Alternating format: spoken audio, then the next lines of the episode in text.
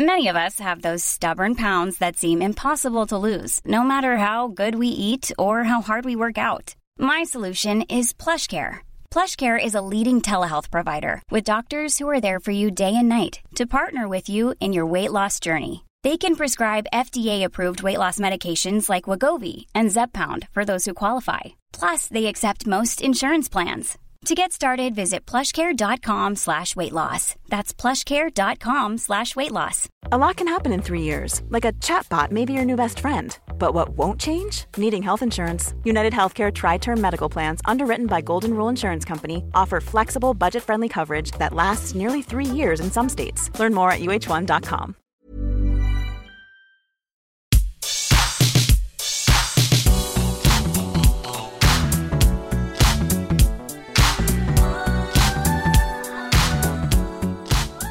Hello, everybody. Welcome to the What Culture Gaming Podcast. I'm your host, Scott Tailford, joined by Ben Roy Turner Hello there. and Josh Brown. Hello there. Chaps, I don't know how much time you've spent ruminating on the fact that the final PS4 exclusive is out, but every, for everybody else, we thought we would go through and just sort of rank the best PS4 exclusives of the entire generation because, as far as Sony's concerned, their output is done. It's the end of an era and now we've got quite a lot to pick from. So um, we've put together our top five individual top fives. Now we're going to do a handful of um, picking some specific games to break down after that. Um, so, Mr. Uh, Benroy, your top five in descending order uh, from five to one is Bloodborne, Until Dawn, God of War, Death Stranding, and The Last of Us Two at number one. And we're going to get back to Last of Us Two and Until Dawn in a bit. Uh, Josh Brown, your number five was Spider Man, followed by God of War, Death Stranding, Bloodborne, and The Last of Us Part Two. Uh, and for you, we're going to get to Death Stranding and Bloodborne. Um, and for me, it was Horizon Zero Dawn, The Last of Us Part 2, Ghost of Tsushima, Death Stranding, and God of War, um, with my two picks being God of War and Tsushima to focus on later. But I thought out of all of those games, we should talk about Death Stranding because that's the one that even we've kind of forgotten about a couple of times. And then when it Yeah. comes back up, it's like, oh my God, this thing happened. This thing was a Yeah. big old deal.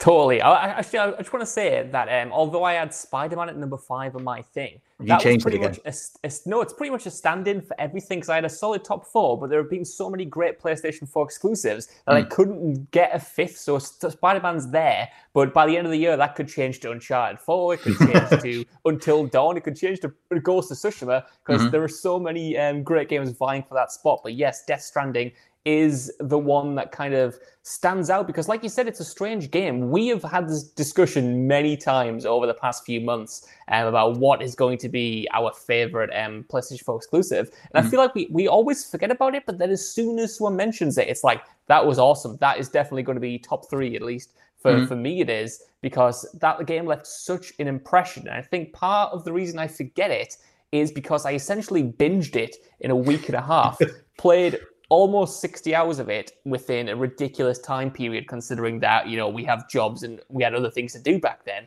Uh, and yet it it made such an impression in that time. I just did not want to do anything other than eat drink and breathe that game. I remember very vividly having to go to ikea and getting very annoyed on launch weekend and getting very annoyed that i couldn't play the game and i came back and hammered it Do you remember that, that launch week Sorry. though, where it was just we weren't doing anything other than talking about Death Stranding, counting Yes. down the hours of work till we can go home and play more Death Stranding? There's something about certain games that I think just latch on like that, where it just takes over your entire life. And although I really, really didn't like the ending, um, and I, I, I had a whole thing about like feeling embarrassed that I ever cared in the first place, I still totally champion that game's gameplay and the characters and everything else. Um, Ben Roy, how did you come down on on the whole feeling of Death Stranding? Death Stranding was more of a moment than a game for me. It sort of consumed me in every way, and I, uh, like Brown, I got, I would get annoyed if I couldn't play that. But getting for me, getting annoyed by not playing that, that was me going to the toilet. I wasn't going to have to go to IKEA. No one was getting in the way of me playing that game. I'm getting someone to deliver deliver food to me because I'm trying to reconnect America, and I did that, and I did it all within four human days. I had to. I remember being the first one to be a cursed of knowledge, waiting for people to like get. Because you to were the first one finished, yeah. I just I just remember finishing it like it's four in the morning, just like sitting there like I'm so happy but sad and I just want to cry. and unlike say like The Last of Us 2, which also consumed uh, us for a amount of time, Mhm. this was pleasant but yet mysterious. And saying I, I, just haven't played anything like it. Not even Metal Gear Five, to be fair. No. Like, I've not played anything as weird or as I, I you. That's going to just be how I'm going to refer to it. He does need his own term to be yeah. fair. Do you think going forward that? Um, do you think he did sort of create a new genre, the whole Strand game thing, or do you think that was more of like a marketing? But do you think developers will take stuff from Death Stranding going what, forward? I think it is, is, this idea of people within your world. I think it's taking. I, I always remember forget that game. Was it Fable Three when you have like the dots going around the world and you know people? Two did that, yeah, like to represent yeah. multiplayer, yeah. And I Death, and not Death Stranding, Dark Souls, where you can leave messages. I like the idea of knowing people are in your world, mm. and that sort of like persistent and branching off more that way. But mm. Stranding games are really a genre if we think about it. I think it's just the quirky multiplayer stuff that you put in it. I don't know about you two. Well, I thought I thought there was enough there. Like, um, yeah, that idea of like group building something, like you sort of in in Death Stranding's case, like you help put a bunch of materials into like a motorway that's coming together, or you know, you help build like a com station, and you know that someone out there will get some benefit from it, um, and you are sort of like asynchronously moving forward together. I love the feeling of that, and you can't really replicate it in any other medium, um, and hardly any other games either. Like Dark Souls gets close to it when you're reading each other's messages and stuff, um, but you're not climbing a mountain easier because someone's left you a ladder or something like that. Can um, I? That feeling was so good. I keep forgetting the likes and the whole thing of yeah. I was so I got so much pleasure out of building roads for people and building things and knowing people that were going to use my zip lines. Mm-hmm. I forgot that aspect of the game and that as well. Like that was that became addictive. Yeah. That and trying to find Sam Lake, the little bugger. Eventually, I got him in the end, but the whole like system that was really good as well. Yeah, that whole weird side of like Sam Lake, Jeff Keighley, um, was it Jordan Vogt-Roberts? They just that the yeah. whole media event that was Death Stranding, the whole album that came out, like Ludens Bring Me the Horizons yeah. new single and everything. Yeah. Um, yeah, Josh, what what would you think of all that stuff? I remember um, like going to one of the uh, the places and activating for the for the first time, and Edgar Wright popped up, and I was like, hang yes. on, no, he, he can't be in this as well. Baby Driver himself. All of those little poppers. It was like a it's a distinctly Hideo Kojima game, but I mm. don't. I feel like it's a well done one. Mm. I was so surprised about how engaged with the story I was, and I know that you dropped off, Scott. But I mm. think you would have to kind of agree that in terms of like direction and presentation and the way that he filmed scenes, it was so. I, at least I thought it was so inventive. The way oh, the camera yeah. work kind of evoked that mystery that Ben Roy was talking about, and the fear of what the hell is going on in this creative world. I thought the atmosphere was just kind of unparalleled, and like yeah, like you said combine that with the really inventive and really satisfying multiplayer component. It's one of the only games that's had this social element that's also managed to make it feel intentionally lonely. Like the first time you go through hmm. areas, I think it's a great decision that you can't rely on anyone else's structures. You have to make your own. And then when you connect it, you're suddenly open to this web of other players and the things they've built, and it makes your life easier. And it mm. does feel like you are this kind of person out there single handedly doing something, but then connecting to a wider community and you feel that through the players rather than you do through the NPCs. Like it's just for people take the piss out of it and call it, you know, like a, a crappy old walking simulator or all you're doing is delivering parcels. And I feel like that's such a reductive thing. You can do that to literally any game. You can yeah. be like, Doom's just a game about pointing, clicking on demons and jumping away. And I feel like, you know, Death Stranding, yeah, did this kind of like weird walking sim delivery thing, but it made that engaging in the way that it like um designed its world, the way that it designed its mechanics. And yeah, you were play, playing uh, left and right on the left and right triggers quite a lot, mm-hmm. but it, it, was it was much more than that. Like the, mechanics was so much more robust and interconnected, and it made it feel satisfying. The act of getting around the game space was interesting, and ultimately, like that's what I look for in open world games, especially trying to master a space, whether it's you know the interconnected levels in Dark Souls or the mansion of Resident Evil 1. That's part of the fun. And I think over this generation, especially, that element has kind of been lost in a lot of sandbox games. Mm. And Death Stranding just kind of embraced it and was like, nah, you need to figure out a way from point A to B. We're going to make it engaging. Yeah, man, and like the reward systems are insane as well. Like, I mean, like Ben, I know you got the platinum, but it's like every NPC that you talk to, if you do the missions for yeah. them, you get way better gear. Like, it's just it gives you a good reason to do everything, like every last, um, you know, every last sort of side quest. Um, we can also uh, pivot across too because I mentioned my uh, first game was going to be God of War.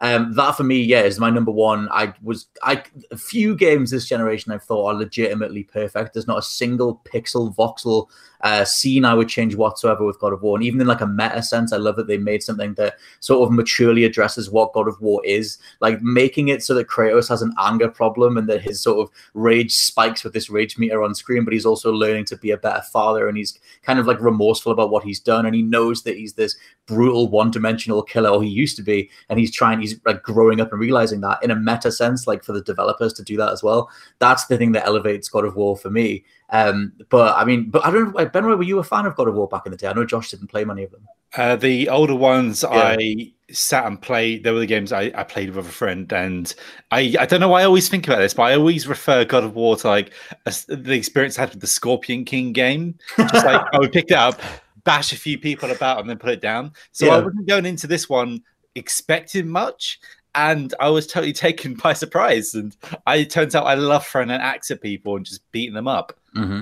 Oh man, the the, um, the Leviathan axe thing, the physics just on that, considering that like the chain, uh, the chains of Olympus were this big beforehand, um, going down the axe route. I remember when I first saw that, like leading up to launch, I wasn't massively bothered about it because I didn't feel like you could do it. I didn't realize they were going to do this whole like complete shift of what who Kratos is and what God of War is. I thought it was just going to be more God of War, which I was like totally sick of God of War three. Um, Josh, I don't know if you did you like bounce off the series because it was so ridiculous and over the top back in the two thousands.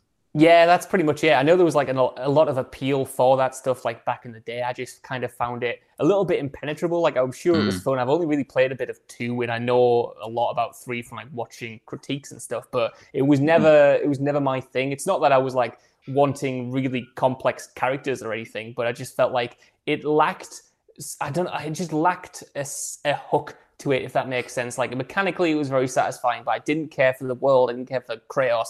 Didn't care for the characters. Like in general, Greek mythology isn't necessarily my thing anyway. So when it was when there was a oh. shift to um, Norse mythology, and uh-huh. we got this kind of new, um, kind of more intimate combat system, that was something that appealed to me as well. I didn't like the pulled back nature in a, to a lot of um, God of War's previous God of War games as action. Like I thought that kind of made it feel less tactile, less tactile, even though mm-hmm. it was very spectacular. So kind of bringing it in closer, both you know literally and metaphorically to the character and analyzing what the series was, that appealed to me. And I think they pulled it off in just such a marvelous way. Like I had no affection for this world, and yet I left just caring so much about you know Kratos and his journey with Atreus and the overall landscape and you know tapestry that are wove with the new characters that are brought. But most importantly, it gave me a reverence for the original. Like when he goes, well, spoilers, when when, when the Blades of Chaos you know come into play and mm-hmm. older elements from the series come into play or are hinted at. Um, like even though I had no real frame of reference for that stuff, I still felt it, and I thought if if it's made me feel some kind of like I said, reverence for that past iconography mythology, it must be doing something right. And I am, even though it's only like number four on my list, I think it's just like a nine out of ten game. So incredibly solid. Like a nine? not a fan. Well, it's also yeah, very few things are a ten out of ten. Scott Tailford, you know, very, wrong. very few. I was gonna say the weapons. There's also the best case I found in the game where you have to use one weapon for one thing and one for another. Normally, I'm like, ugh, or normally, like say in certain games that I'm playing at the moment, where I've got to switch stance to press the same button to just do the same thing to a different person. Oh, it's a different thing. I get really. it's just that the problem is like, okay, give video games, but the the Blades of Chaos and the Leviathan Axe, I like the the fire and ice element to it. And I like mm-hmm. how how they are so different and you need switching to them feels so like kinetic energy you just need to do it to get through the game and mm-hmm. the fact that they only come in halfway through and i wasn't getting bored of the axe and then they throw the blades at me i'm like yes Let's go. My thing with the blades is like because, like I said, like thematically, like that's the part of him that I, I adore the the metaphor of him building his new house on top of the blades of chaos. Or when he moved in, he put them underneath the house and where he was living with Freya. But when you go back to get those chains, I didn't want to use them because I know what he left behind. So that whole side of it for me, I focused on the Leviathan axe. I'd only use the chains when I absolutely needed to. Um, but did that just land differently for you both because you didn't have the sort of like the whole background of like him being this overblown like teenage angst tood guy? Like I, I, I was like, you've moved on from this. I think it still works. Obviously, you had a deeper connection to that moment, but I think you know the reputation of God of War is there. If you're into video games, if you're into Sony's video games, especially, you know the reputation of Kratos. He was like this big deal. He has this reputation, even if you don't play the games, of being this kind of meathead and kind of like almost a tragic figure, I guess, with mm-hmm. his family and stuff. And you do get an, a sense of what those blades mean within the context of the game, to the point where I was a bit like you, Scott. I kind mm. of I could tell it was such a weighty moment. I could tell that these things had history. It was part of this person he was trying to leave behind or move on from. So even though I didn't, I hadn't played the other games, I still found myself favoring the Leviathan axe, the, the Leviathan axe because of the thematics that were embedded into mm-hmm. how these weapons meant something to this character. It's the bit at the very. I was just super quickly. It's the yeah. bit at the very beginning where his bandages fall off, and you realize mm. that he's actually been trying to hide it, that he's scarred by it. So many little things like that.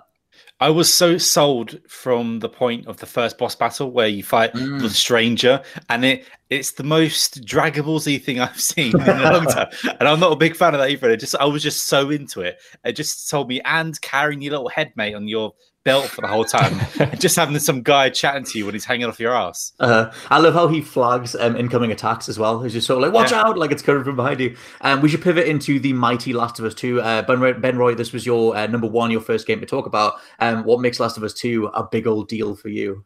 Uh, it's the sequel to my favorite game of all time. For one, I mean, there's bias there, but also I think it's the pinnacle of what Sony, not Sony, uh, Naughty Dog has been building up to their whole cinematic presence for the, all this time. And mm. so far, I think it's the perfect gameplay wise, the perfect sort of like combination of everything.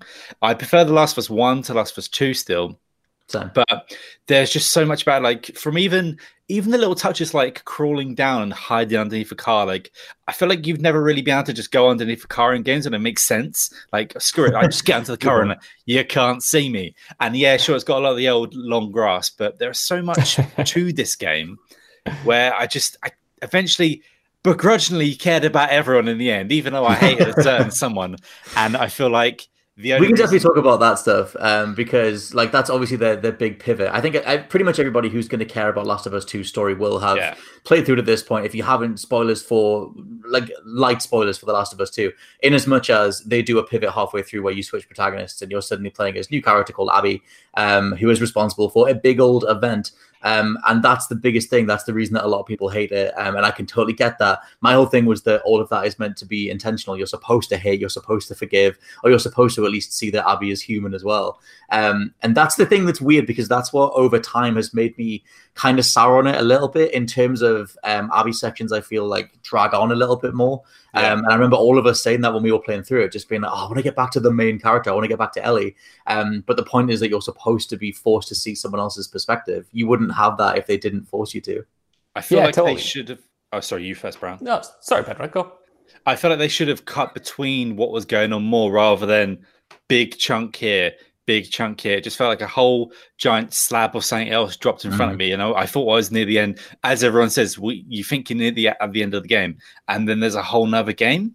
Yeah. Now, I'm it's great value for money, but at the same time, it just was such a sort of left turn. Like, nope, sorry, and it pulled me out. Even though I thoroughly enjoyed a lot of Abby's sequences, uh, bit bit puzzled why she doesn't carry a knife like Ellie, but for the whole point, she's got guns, mate. Even when she's not picking them up, she's yeah, got guns. she's got guns, and people hate that as well. But for, it's just for me, it was a bit of an abrupt stop. And even though I wouldn't say like I've forgiven the game, I feel like I know what the game was going for, mm-hmm. but I don't want to. I don't want to harass anyone online for it. And I still think it's a solid like nine out of ten for me or something like that. I mm-hmm. I think it's for me, what I want out of a video game story, uh, gameplay, I, give give me stealth wherever I can get it. Give me some zombies wherever I can get them, and I don't care. They're zombies. Mm-hmm. Uh, it ticks all the boxes. I'm just gonna say it ticks everything for me, and to continue saying that I was so precious to me, I I just love it. I love it. You know, how have you found it over time? Uh, honestly, man, like uh, a lot of people might not like this, and I am. To be fair, I'm a bit sick of talking about The Last of Us Part Two. I feel like you know partly uh, the discourse has kind of soured a little bit, but like outside of that, I, I've played this game twice now. Like it's the only game potentially ever that I've finished had a week in between and then thought, I want to play that again. I want to go back to see what experience that again, partly because of what you were saying, because I feel like in the moment, you do get those kind of sections where you're like, oh, come on, I want to go back to Ellie. I want to see mm-hmm. where this goes. I just want to consume the story and that is partly intentional, but also an undeniable fault for some people. A lot of people can't get past that. Mm-hmm. So the second time round, I got to enjoy the progression of the story a bit more and the characters a bit more, knowing everything and knowing where it was leading up to. And I didn't have those same issues with the second half because I just I genuinely enjoyed spending time with you know Abby and Lev and those other supporting characters. Mm-hmm. Uh, so it made me appreciate the sections that I might have been a bit iffy on you know from a pacing standpoint not necessarily a story i was always on board with the story standpoint i mean mm. you know how the game is kind of structured and framed the mm. second time around uh, any potential worries i might have had were just kind of like completely gone and well, I, I, again it, it sucks because like the discourse has soured and i feel like just saying that you like the game opens you up to like a bunch of dislikes and stuff. But whatever, like yeah, those those those people exist for everything. You could change your style of shoe, and there would be some someone campaigning that you've got it wrong or you've done done it wrong Speaking or whatever. Of, yes. Ellie has really good shoes in the Last of Us part. She does, to be honest. Converse, like they, they, I've, I've got a pair of Converse back there that are exactly the same, and man, they get bloody rough after one yeah. outing. So if you're in a post-apocalyptic story, I don't know how she's keeping them so pristine. It's a very good there point. Is, there is a whole, whole game, to be honest. There's a whole point when Dina scolds her for wearing Converses as well. So it's like, why are you wearing con- why are you wearing canvas shoes? But I just want to quickly add to Josh's point before I hand it to Scott. Mm-hmm. Uh, the whole point of doing that second run, I gave it about four days in between. That first run, me playing it, almost like broke me in some way emotionally. it's, the sad, yeah. it's the saddest I felt all year regardless, and it's been as sad year as it is, but I was just so down and I couldn't get out of that. And then I went through again, did the game through again, kind of knew what was coming. Uh, I got the platinum. I think getting the platinum might have just fixed me, saved me from the despair. but going through again and understanding what was coming, uh-huh. I kind of the game sat a lot better with me in the end, and I didn't just feel so, just so wretched and dirty and oh, see, white but... at the end. It's that time of the year. Your vacation is coming up. You can already hear the beach waves, feel the warm breeze, relax, and think about work. You really, really want it all to work out while you're away. Monday.com gives you and the team that peace of mind. When all work is on one platform and everyone's in sync, things just flow wherever you are. Tap the banner to go to Monday.com. Many of us have those stubborn pounds that seem impossible to lose, no matter how good we eat or how hard we work out. My solution is PlushCare. PlushCare is a leading telehealth provider with doctors who are there for you day and night to partner with you in your weight loss journey. They can prescribe FDA-approved weight loss medications like Wegovy and Zepbound for those who qualify. Plus, they accept most insurance plans. To get started, visit plushcare.com slash weight loss. That's plushcare.com slash weight loss. This podcast is brought to you by Indeed. If you need to hire, you need Indeed. Indeed is your matching and hiring platform with over 350 million global monthly visitors, according to Indeed data, and a matching engine that helps you find quality candidates fast. And Indeed doesn't just help you hire faster, 93% of employers agree Indeed delivers the highest quality matches compared to other job sites, according to a recent Indeed survey. One of the things I love about Indeed is that it just makes hiring all in one place so easy because you just get unparalleled access to job seekers. Plus, listeners of this show will get a $75 sponsored job credit to get your jobs more visibility at indeed.com slash WCG. Just go to indeed.com slash WCG right now and support our show by saying you heard about Indeed on this podcast. Indeed.com slash WCG. Terms and conditions apply. Need to hire? You need Indeed. By the end of it, I like it's emotionally raw because I think the point that they're going for is look how much people can't forgive each other. Look how much there's a complete lack of understanding, and look how much we can't just try and have a conversation and figure each other out. And that thing was so innately sad on like a human level, on a primal level, because of everything that's going on right now and has done for the last few years and whatever, and you know the the wider sort of like socio political landscape. But by the end of it, I was just completely raw because of that. And then I thought, but I did think the game was saying like, look, it's like holding up this giant flag just for like positivity. And you know, throughout the game, you come across different things. Like it promotes nature, and you come across different animals, and like the value of community and friendships and things like that. And so like it is really grimy, and they really drag you down to the mud. But I think it's to make an overall positive message. It's just that the game is so unyielding, and it's so like grim and they you know they put you through hell yeah. and that bit when they switch to abby is so jarring as well I, i've never wanted to destroy something as much as i have the character of abby and even by the end i because they both suffered I felt like the same. I was willing right. to. I, I felt like Ellie. I felt like I was willing to walk away, but the whole time I was like, I'm killing every last one of them. Like that really? game, it took me over. Yeah, it just took me over. That's good. I mean, that's what they wanted you to do. I felt like as soon as you come, as soon as the Abby section starts, I was like, I see what you guys are doing. Oh, the dogs have all got names, have they? Yeah, I see exactly what you're doing. And um, and some uh, my my part of it was because you then have to be in Abby's shoes for ten hours, just being like, okay, what else have you got? Um, and it's not until they flesh the world out more and you find out about the Seraphites and the WLF and the way that they work and like sort of breeding hate through military and religion. And it's it's this much bigger um, you know comment on factional sort of disputes and tribalistic mentalities.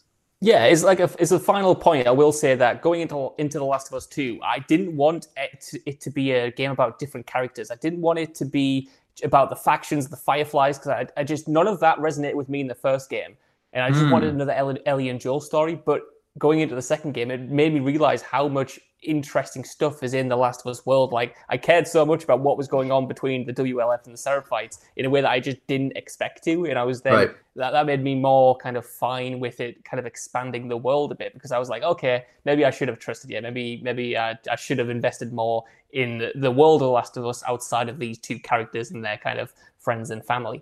Well, I love. I was just, I was just. I really love the way that they they don't necessarily reframe it, but they sort of like you know reiterate what the Fireflies stand for. And like you know when Abby says to Lev, like "You're my people," it's not about picking a specific faction. It's trying to do the best for everybody. That was such a great takeaway thing as well. It's almost like they're fleshing the world out for some mm. sort of series that's going to be coming. And almost like it's gonna it's gonna be really helpful to some someone like HBO. No, no, no, Mr. Craig Mazin. Um, Josh, your second game to highlight was Bloodborne, and we are actually I was going to say we're drastically running out of time. We're not running out of that much time. But what were your thoughts on uh, Bloodborne? That's at your number two spot. Bloody love Bloodborne, Scott. It doesn't get enough recognition, does Bloody Bloodborne, Bloodborne yeah. when these lists comes up. Like every when we talk about the best PS4 games, people are like, "Oh, Uncharted, Spider-Man, Horizon, God of War," and I'm like, "No, Bloodborne is so good." because um, even though it is, you know, very much in the same vein as the the Dark Souls um, mold of kind of structure when it comes to the world design and the combat and stuff like that, it's very familiar if you played mm. a Souls game like for me, and it, again, it's like this is a very personal list for all of us. You know what I mean? Yeah. So it's not like we're saying now these are the very best games of all time. That's what uh, I'm saying. The, well, that's what you Cause yeah. the the world of um, Bloodborne for me is just it's richer than Dark Souls for me because it, it taps into an element of horror that I didn't expect at all going into it, mm. and I got so much out of um, afterwards. Like I still now, years after the fact, I played it at launch, and then I played it again a few years later. I'm still watching analyses and critiques of the world and what's really going on because the way it pivots from that kind of gothic Bram Stoker horror into this Lovecraftian cosmic nightmare towards the end of the game. I just thought that was so genius and something that I didn't expect and initially did not want. But right. it's it, it opens so many different possibilities and got me invested in the mythology in the world um, in a way that I just haven't been for many games across this generation. I feel like the ones that I picked out for this list have been have had worlds that I've been able to just completely dive into and pick apart in a way that I don't normally do it alongside mm-hmm. really great gameplay. And that combined with the really great gameplay, like the things they added, like the um, the uh, the counter attack gun, the, the new dash, the uh, the hunter weapons, which just look so sick. Even the, oh, the transforming weapons, yeah, the transforming weapons, even the chalice dungeons, which I thought were quite an inventive idea, even if I didn't engage with it that much. Mm. It just it it it it clicked, and if I had to choose between that and Dark Souls, like the first Dark Souls, I genuinely couldn't do it. But right. fortunately, Dark Souls was last gen, so I don't have to do that. now I could just say Bloodborne, bloody good. Is he not wrong? Uh, I was going to say Benroy because I think you you clicked with Bloodborne as well, whereas I just didn't at all. But it's because I came I, from Souls. I was very yeah, it's Dark Souls, hard game. Demons uh, are hard. It's they're hard games. You just want to be hard. You you fall off the side a lot. And then I played Blood, Blood, Bloodborne, and it just just just took me and it took me to the point where i was doing this this thing. Is it this? The where sun that? stance. Yeah. Then did that. Uh, the Blood-starved Beast. The Uh-huh. Blood-starved Beast put me to hell and back, and basically taught me how to play that game. And got I played. I loved it enough. Got the platinum. I just I'd never played something where I. it's- I just love a good dodge in the game. You see, if only if only their sequel, the game afterwards, Sekiro, like a superior, like an inferior game in almost every way, had Well, a decent true. like dodge, and wasn't all about big men with sticks. It would actually be good. But Benroy's Bloodborne- campaign against men with sticks has gone across multiple games. I now. mean, Go- Ghost of Tsushima's got that. That I almost swore that it's got that problem as well. it's got it's got a huge stick in it. Yeah. But uh, uh, Bloodborne, yeah, really good game, and I can't really say anything else that Josh hasn't, apart from yeah, Blood-starved Beast. My thing with um, yeah, I, I'm not gonna. Um, I think Bloodborne is this like immaculate creation if you didn't come straight from Souls. But like for me, I, I was I just came from like Dark Souls 2. Um, and I just remember thinking like, oh, it's just it's just Souls with a dodge, and I just, just, couldn't. it's just, it's just better in every way, though. So it's just better. It's fascinating that Scott because I, I did something similar. Um, I didn't play Dark Souls 2, but I just played Dark Souls, the first one, for the first time, it, like six months or so before Bloodborne came out. So I went Right. straight from that to that, and I was just like, "Yes, give me more of this. give me the, the thing I've just enjoyed in a, Mhm. in an equally exciting world with a new kind of twist on the gameplay. Give Oh, me it- more." It's totally this- my fault because I OD'd on that formula because it was it was like 2013ish when there wasn't oh, sorry 2014 and when there wasn't that many titles coming out at the beginning of the year and I went from the first Dark Souls straight into uh, Lords of Fallen into Dark Souls 2 into Bloodborne and I was just like I have burned myself out and uh, I still Bloodborne is an immaculate creation and I love the Lovecraftian stuff like you mentioned but the game overall didn't grab me like I know it has with so many other people. Um, to move on to another um choice Can we- though, can- uh, my oh go on. I was just say, can we just definitively forever Bloodborne or Sekiro? Vote now, Josh, because you wasn't on that podcast. Um, Bloodborne, but Sekiro's There we great. go. Bloodborne is the Oh. greatest of all time. He sides with the stick man. I'm gonna go with Sekiro. It's a tighter game with newer mechanics. My second uh, choice is Ghost of Tsushima, which I still I finished it last night. That game, I, I don't know. I'm fighting to say that's my game of the year, mainly because Ori is like gradually sort of firing up the ranks the more I go back to that game. But Tsushima is just so immaculately developed and so uh, uh, so many design choices that favor the player. Um, from like the you know you choose your own progression, you choose exactly which missions you want to do, you know what you're going to get, but you always have that forward through line of like what you're supposed to be doing and what you're supposed to be getting to. Um, the story itself, I think, is one of the best open world stories ever. Like it's it, that Oh, genre is yeah. not known for great stories. Um, and the characters as well. There's some straight up Mass Effect 2, everyone coming together, everyone pitching in styles, energy, and that stuff I didn't expect at all. Um, and it's when it makes that pivot towards the end of Act Two, where it's like, oh, we're all in this together, and everyone's like championing, uh, championing, uh, fighting Kotal Khan uh, or Khotun Khan. Kotal Khan's to do for Mortal Kombat, um, trying to sort of save the island. I, I just love it. I absolutely love every single aspect of it. I don't know if you're still the same, Josh, because you're not finished Dude, just yet. Like, uh, yeah, I'm, I'm, I'm not finished it yet, but I must have played it. I've played it for over 30 hours. I probably played Hmm. for 30 hours alone last week. You know, I've fully cleared the first area, fully cleared the second area, now I'm Mhm. just starting Act 3, which is why I didn't feel it was totally fair for me to rate it on this thing right now. But Huh. like Death Stranding, I've been living and breathing this. I've been playing it every night until the early hours because I'm just so invested in the kind of like gameplay loop and the way it encourages you to explore the world. But like you said, the story is something Mm. I just wasn't expecting. And these characters, the side characters especially, doing their missions and uh, kind of like following their threads and getting to know more about them has engaged me in a way that I just didn't expect when I first jumped into it. I thought the story kind of the setup was a little bit rote. These side characters fit neatly into archetypes, but the Mm. further you get into the game, I feel like it does some really interesting things with them that are actually really emotionally affecting. Like I was Mm. playing a part on Sunday morning that just set the day up for a fail because it was so well done. it was such this it was this touching, quiet scene that you wouldn't get in like in Assassin's Creed, and not to just slag that off, but I feel like they wouldn't have the time for something as slow and plodding as these couple of missions, and I played Mhm. them, and it was had such a great payoff with his character that had essentially just been introduced as well. And I thought, man, like this game has something special. It's making me feel things, and it's just coming together in a mechanical and story-driven way. In a way that I just I didn't expect. I always thought it was going to be a solid, you know, seven or eight out of ten, but it Mm. has genuinely been elevated to the point of, you know, I think it's probably my second favorite game of the year at the moment. Like, That's in- yeah, that's I kind of where really it's sitting. it. for me, it's I, I I don't even that's mainly some of my recency bias talking, but having since finished Tsushima, and I, I initially did the games of the year so far, the video that's up on the channel before Tsushima came out. Um, so there's that too. But um, Ben Roy, where do you where are you sitting on Tsushima? I know you're not as big of a fan as me and Josh are. It's um, there are certain fundamental things about the game that I just don't like. Sticks. Uh, I, I, I, there are it's a lot of sticks. I, I, I, will say that. When did we decide, as sort of like in the industry, that someone with a stick needs you can only defeat them in one way, and you can't just defeat them like a normal guy? That well, it depends that, on how many stances you're switching between, mate. There's there's four of them, isn't there? That aside, uh, I wish there was a mini map. I'm not going to go into more than that because we could be there for forever. if if the, and, if any if the world could see the WhatsApp thread that me, Ben Roy, and Josh have, the amount of of that Ben Roy is hating that he can't look at a mini map. You're not alone. Other people do wish they could see that stuff too. I I, um, I love the wind mechanic though. I do this. I do. I do. Say that. Good for an audio podcast. Yeah, the people yeah. on the audio podcast. Uh, he's gone into the background. He's retrieving something. He now has so, a controller. This is me. I'm playing Ghost of Tsushima like this, but I'm, when I'm writing. This is me the whole time. Swiping the touchpad. I felt like because when I wasn't doing You're doing it wrong. When I wasn't doing it at the beginning, I was going around the, the hill and going the wrong side. I was like, but to be fair, that was more in the first area. In the second area, there's a lot less.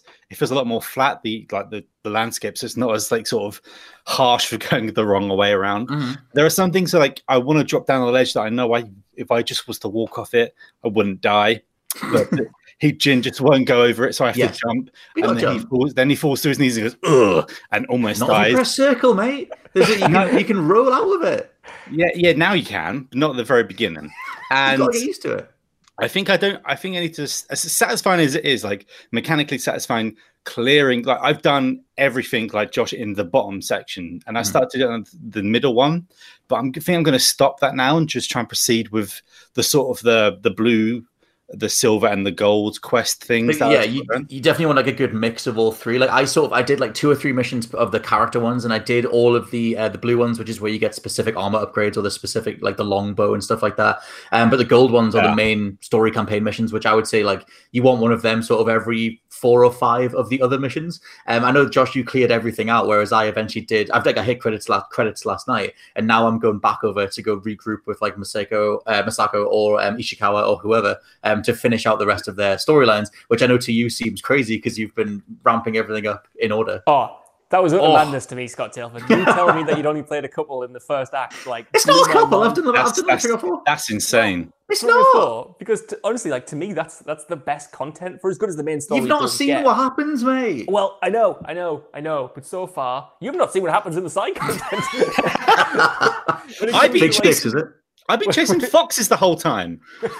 They're really good that, foxes. That, that, can that can do one after a while, but like for me, furthering those threads with those characters made the main narrative more impactful because I had an investment in them. You do get an mm investment anyway because you do see them around the main missions, but knowing about their backstory, knowing that I've helped them, they've helped me, it just made that bond a bit tighter. In yeah. like you said, the same way it does in Mass Effect. Like you can go through Mass Effect 2 uh, and still have an affection for these side characters, but I feel like you get that extra appreciation and literal extra loyalty by doing their missions and learning more about them. Like there mm-hmm. is some stuff in the uh, Masako one, for instance, uh, that is some of my favorite parts of like the whole game. Like uh, some mm. of those missions, I just love that where they went and what they revealed about the characters. So it is a bit crazy to me, but as long as you get, to, as long as you do them eventually, I'm all right with it. I don't mind when you do it. I think it's just the thing with me with um that game is just that it feels like an amalgam of all the best sort of like there's a lot of sucker punches like veteran uh, design traits all over. Like they know how to front like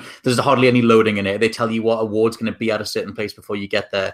Um, or you know like when you're walking after an NPC, you sort of dictate the speed that they go at. All these little quality of life improvements that you didn't realize other games were missing. Um, and it's just it's got this Breath of the Wild sensibility to its open world, but it kind of borrows just enough of Assassin's Creed stealth mechanics. Then you have this really great meaty combat system, and the story is fantastic as well. It's just I think it comes together better than it almost had any right to, and it, it yeah. elevates so much more. There's so much heart to it. Um, so yeah, that would be mine. Um, Ben Roy, your uh, second game to talk about was Until Dawn, which rounds us out on this pod. Until Dawn is lovely. It's, it's like one of the nicest horror experiences I've had, where just some dumb teens are going to a to a cabin, and then is there any other kind? And then are they all going to die? They're all going to survive, or are some going to die? It's up to you. And just this is a game that I have taken and played with friends and like partners before, and them just the people that don't play games a lot as well just watch them mm. get to it straight away and experience it or watch me play it like a movie and then making the decision and just being it's a game that i show people and kind of like amaze them by a bit like look at this game it's basically a, it's, it's a movie and it is unlike the david cage stuff and mm-hmm. i cared about like there are some characters like you just got monked by uh, I can't remember his name now, but just some just just some lad jumping out dressed up as a monk, and it's scary the first time, and then the second time, the third time, you're just thinking monked. about getting monked, and I, I know I'm gonna get monked in a bit, but it's coming, and then as it goes on, it gets a bit more serious and scary. There is the tension, and I don't buy the whole. Uh, the, people hate the control a bit, where if you don't, you got to hold it, it still you've it's not hold it still, but you've also got to move it a bit as well. Because mm. if you just hold it completely still, if you put it on the side, it then kills you because mm. they knew that you would just do that. But which I think wasn't done as well in the one afterwards. I can't remember what it's called. Oh, the Dark Anthology. Yes, I, I think that wasn't done as well there. But this is nah. for me the pinnacle of that style of game and the cinematic presence of just like a fun horror movie. And yeah, just well, like I mean, how underused are, is teen horror in video games? Like you hardly ever see it. Like there's there's bits and pieces of it in like Dead by Daylight, or my mind goes to like uh, I think it's called Obscure on the PS2. Um, but you hardly ever just see like a group of teens eh, with a game that indulges in teen horror, that's self aware with yeah. it, and has characters almost like Scream style, being like, "Oh, I'll be right back," and like you follow them or whatever. um, that's kind of the tone that I felt like Until Dawn had. But you're behind the controls and the decisions every step of the way. So you know, like on multiple playthroughs, you can you can pretty much uh, ensure that everyone survives. I think bar like two people. Um, you can be different endings there's like eight people that are decided whether they can live or die. You can kill right. them all off or save them all, and um, I, I did it all because I just loved it. well, uh, yeah, I mean, the, everyone who's casting that is great, like Rami Malek and um, Hayden Panettiere, and it's just it's a it's a great mid two thousands teen cast as well. And it's the whole oh, Oscar oh, winner oh. Rami Malek is in yeah. that game. Like, Freddie Mercury himself. And also the fixed camera angles just gave me a nice like, like old Resident Evil vibe mm. of walking around this big house and not really knowing and having the creators direct me where they wanted me to look and sort of things and like I miss that, that, that also, I, that also helped me get monked as well. So the monk detector was uh, was spiking. If there was one thing to bring back in horror, I would totally campaign for fixed perspectives. I miss them. I think they could be done extremely well. Um, Josh, what are your thoughts on Until Dawn in general, though? Yeah, dude, it's it's sick. Like you said, it has a total mastery over that teen horror genre. It mm. it, it uh, elevates a lot of the mechanical focuses I think that a lot of these interactive storytelling games try. For me, it's just it makes David Cage's, you know, Quantic Dream games look like just like kids stuff, like kids first video game. You know what I mean? I just feel right. like uh, compared to like the the storytelling in those titles, it's just it's so much tighter and it has such a like I said a mastery over the characters and the genre and the story it's trying to tell. And it, it sucks a bit because I feel like the developers haven't made a game to that level since. No. And I wonder whether Until Dawn was a one off because I remember when it came out, I thought, right, this is the future of this subgenre. If, if, if everything else isn't Until Dawn, we've gone down. And I don't think there has been a game like that as no, as just Man of Medan, but that out. was just Man of Medan. But again, for me, that didn't work. That like it's got a neat little co-op vibe to it, but it just the production quality is not there for them for me, and it's it's yeah. too condensed and they're promising more. And I say condensed is like we all like quick games, but it just felt there wasn't enough time to get used to it or want to care about anything. Whereas mm-hmm. Until Dawn, by the end, it's great. And also Until Dawn is a game that you could play in a night. Sit, get some friends down, do whatever you want. Like on a spooky night and just play it all the way through. It's great. Mm-hmm. It's it's like a forty like devoted single player game. It's one of the best multiplayer games you could ever play. Like everybody's reacting to all the. There's so many twists and turns in that story. There's the, the whole flashback thing. Um, the whole like you know the idea that you're, you're finding out what's happening in the story from multiple perspectives and different characters. Yeah, there's a ton to that stuff. Um, but yeah, th- those, this would be our sort of roundup of all the best PS4 exclusives of the generation. I was going to say so far, but that's it. They're the best PS4 exclusives of the generation. There's nothing else coming out for the rest of this year. Um, so let us know your favorites down in the comments below, or come find us on social media if you're listening along on any of the audio platforms, um, and let us know what you think. For now, this has been the What Culture Gaming Podcast. I've been your host Scott Tailford, joined by Ben Roy Turner. Goodbye. And Josh Brown. Goodbye. I will catch you next time. See Bye. Ya. Don't get monked. Never get monked.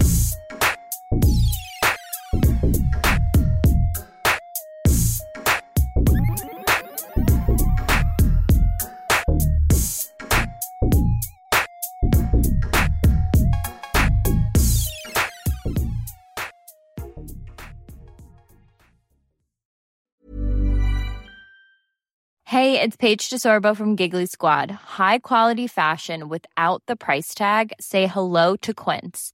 I'm snagging high-end essentials like cozy cashmere sweaters, sleek leather jackets, fine jewelry, and so much more. With Quince being 50 to 80% less than similar brands. And they partner with factories that prioritize safe, ethical, and responsible manufacturing. I love that. Luxury quality within reach. Go to quince.com slash style to get free shipping and 365 day returns on your next order. Quince.com slash style.